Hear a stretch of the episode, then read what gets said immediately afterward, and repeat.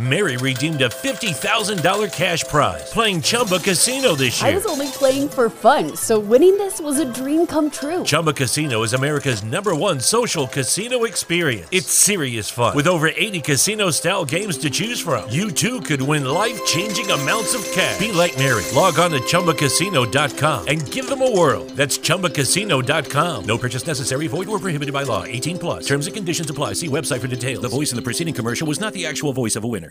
Lucky Land Casino asking people what's the weirdest place you've gotten lucky? Lucky? In line at the deli, I guess? Aha, in my dentist's office.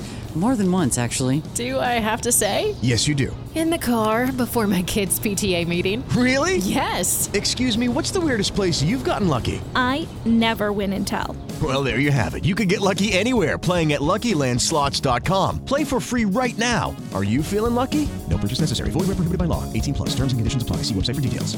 Sì, buongiorno, sono Cataldo Baglio e questo è il diario di uno studente di medicina e quindi adesso la sigla.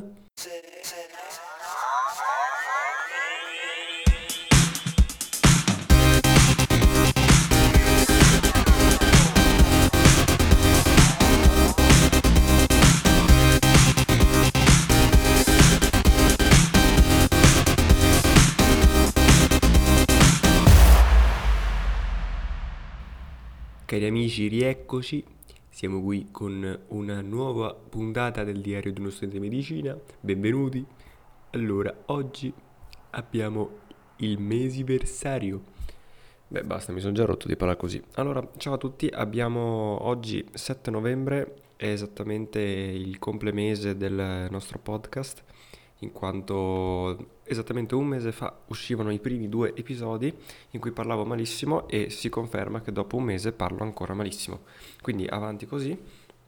E mm, diciamo che per- non ho grandi progetti per festeggiare, visto che un mese è un mese, però pur sempre un mese.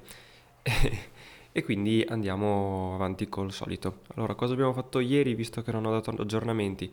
Ah, allora, ieri è arrivata la, la notizia della storia, che al Aperi B, che è l'aperitivo del canale B di Medicina qua a Padova, che si terrà dalle 18 alle 00, mezzanotte di stasera, giovedì, e ci saranno due DJ, uno che non mi ricordo come si chiama e l'altro era un misterioso DJ Vesalio, che dicono doveva essere una sorpresa. Effettivamente lo è stata.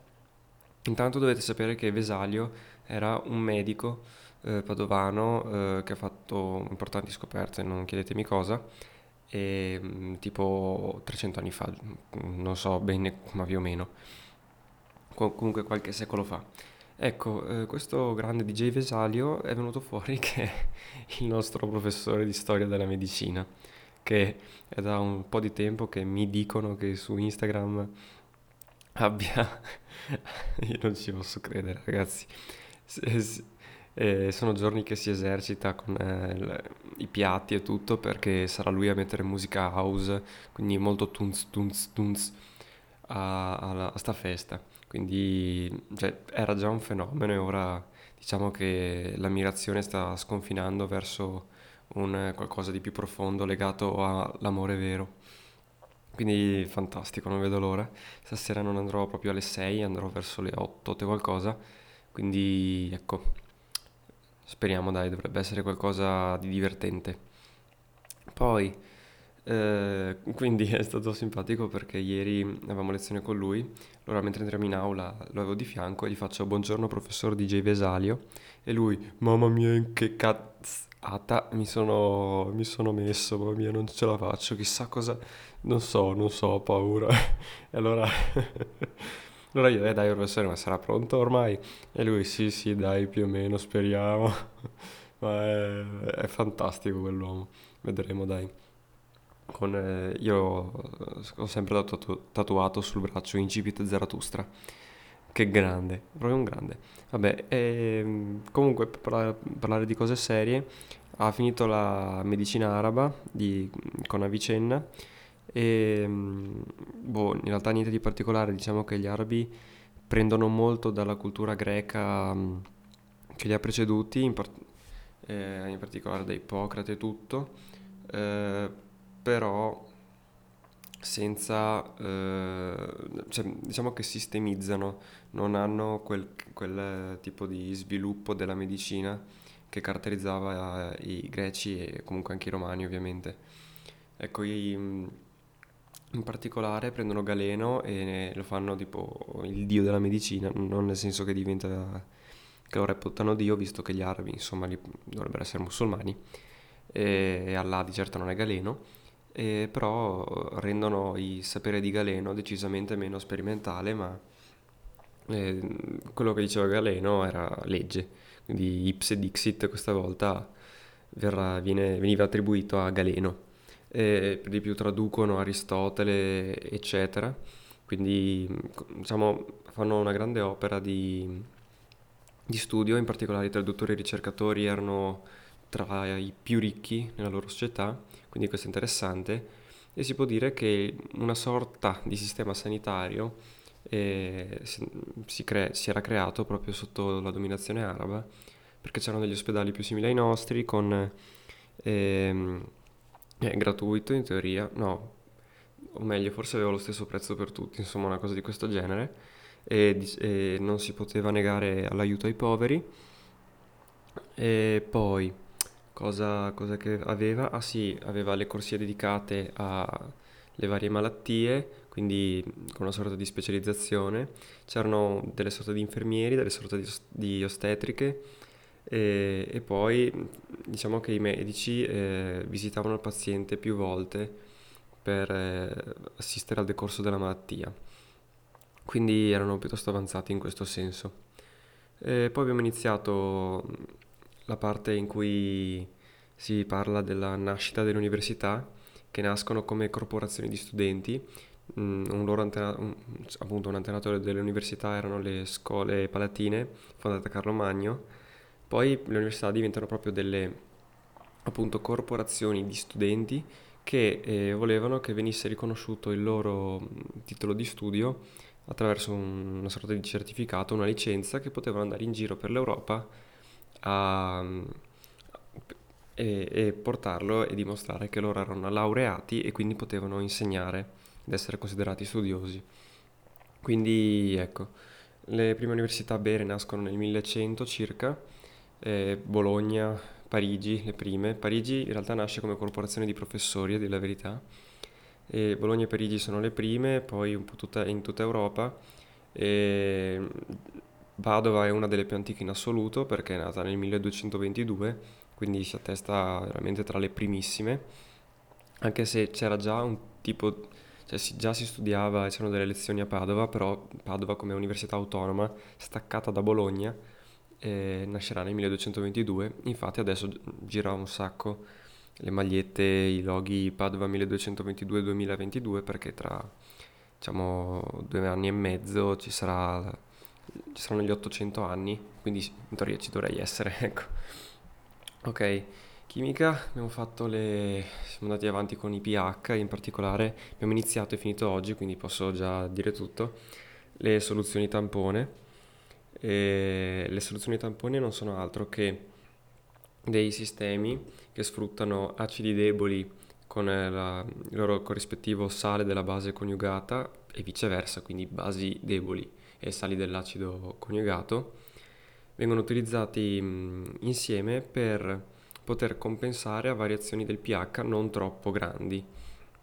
Per esempio, un'applicazione di tutto ciò c'è nel nostro sangue. Il sangue deve mantenere un pH costante di circa 7,35-7,4 e non può variare oltre il 7,40 qualcosa, mi sembra. Adesso non ne sono molto sicuro, non penso ce l'abbiano detto, comunque le variazioni devono essere veramente minime nel sangue quindi ci sono tutto un sistema di eh, tamponi che attraverso le cosiddette titolazioni acido-base, quindi provare a costruire un grafico di come varia la concentrazione dello ione H+, eh, in soluzione, lo ione H+, è quello di cui poi si fa, la concentrazione dello ione H+, è quello di cui poi si fa la, eh, il meno logaritmo in base 10 della concentrazione per avere il pH, e appunto da, a seconda di come varia la concentrazione si vede eh, come funzionano i tamponi, si riescono a tamponare sia gli acidi che le basi e quanto. Quindi tutto sommato è molto, è molto importante perché il sangue appunto non può cambiare troppo di pH e ci sono dei sistemi, tra cui per esempio anche l'emoglobina funziona così, eh, si tratta di un tampone basico, mentre per esempio lo ione fosfato lo ione bicarbonato sono tamponi più acidi e permettono al sangue di mantenere più o meno lo stesso eh, pH, anche se ci sono dei fattori che lo alterano, con questo sistema si, si, si prova a limitare i danni, anzi a fare in modo che non, è, non ci siano poi danni, perché basta una piccola variazione e i danni possono essere enormi. In fisica abbiamo iniziato la termodinamica, quindi il concetto di calore, alla fine calore è energia e il calore specifico è legato alla massa del, del, del corpo su cui stiamo lavorando e, e, il calore latente non è altro che un calore che non viene espresso dalla, dal, dal, corpo in particolare, ma alla fine il calore latente è il calore che serve per, cioè l'energia che serve per rompere i legami del cristallino di un solido o di un liquido. Quindi rompere i legami tra, di un solido o di un liquido per poi passare di stato. Quindi ecco, non abbiamo fatto tanto di più, anzi, in realtà ci siamo fermati abbastanza a questo. Poi sul nostro professore di fisica abbiamo scoperto che gli hanno dedicato un nome, cioè il suo nome, ha dato il suo nome a un asteroide perché penso l'abbia scoperto o l'abbia studiato bene, insomma mica roba da poco, gli è stato dato questo riconoscimento, quindi rispetto. E sembrava uno molto tranquillo invece mm, e invece tranquillo ma un, un grande. E ecco, quindi adesso abbiamo sta festa. Ah, poi mm, altra novità, domani sera, venerdì, vado al concerto di Daniele Silvestri a sempre a Padova perché per gli studenti c'è uno sconto. Sembrerà una roba da vecchi, però cioè, a me e a un altro amico tutto sommato piace, anche se non lo conosciamo benissimo, quindi andiamo un po' alla scoperta, visto che non costa neanche tanto. Quindi vi farò anche sapere un po' di vita qua a Padova. Visto qua, vabbè, lì a Padova, perché ora non sono a Padova, sono a casa. E ecco, quindi per concludere questa puntata vi ricordo i contatti.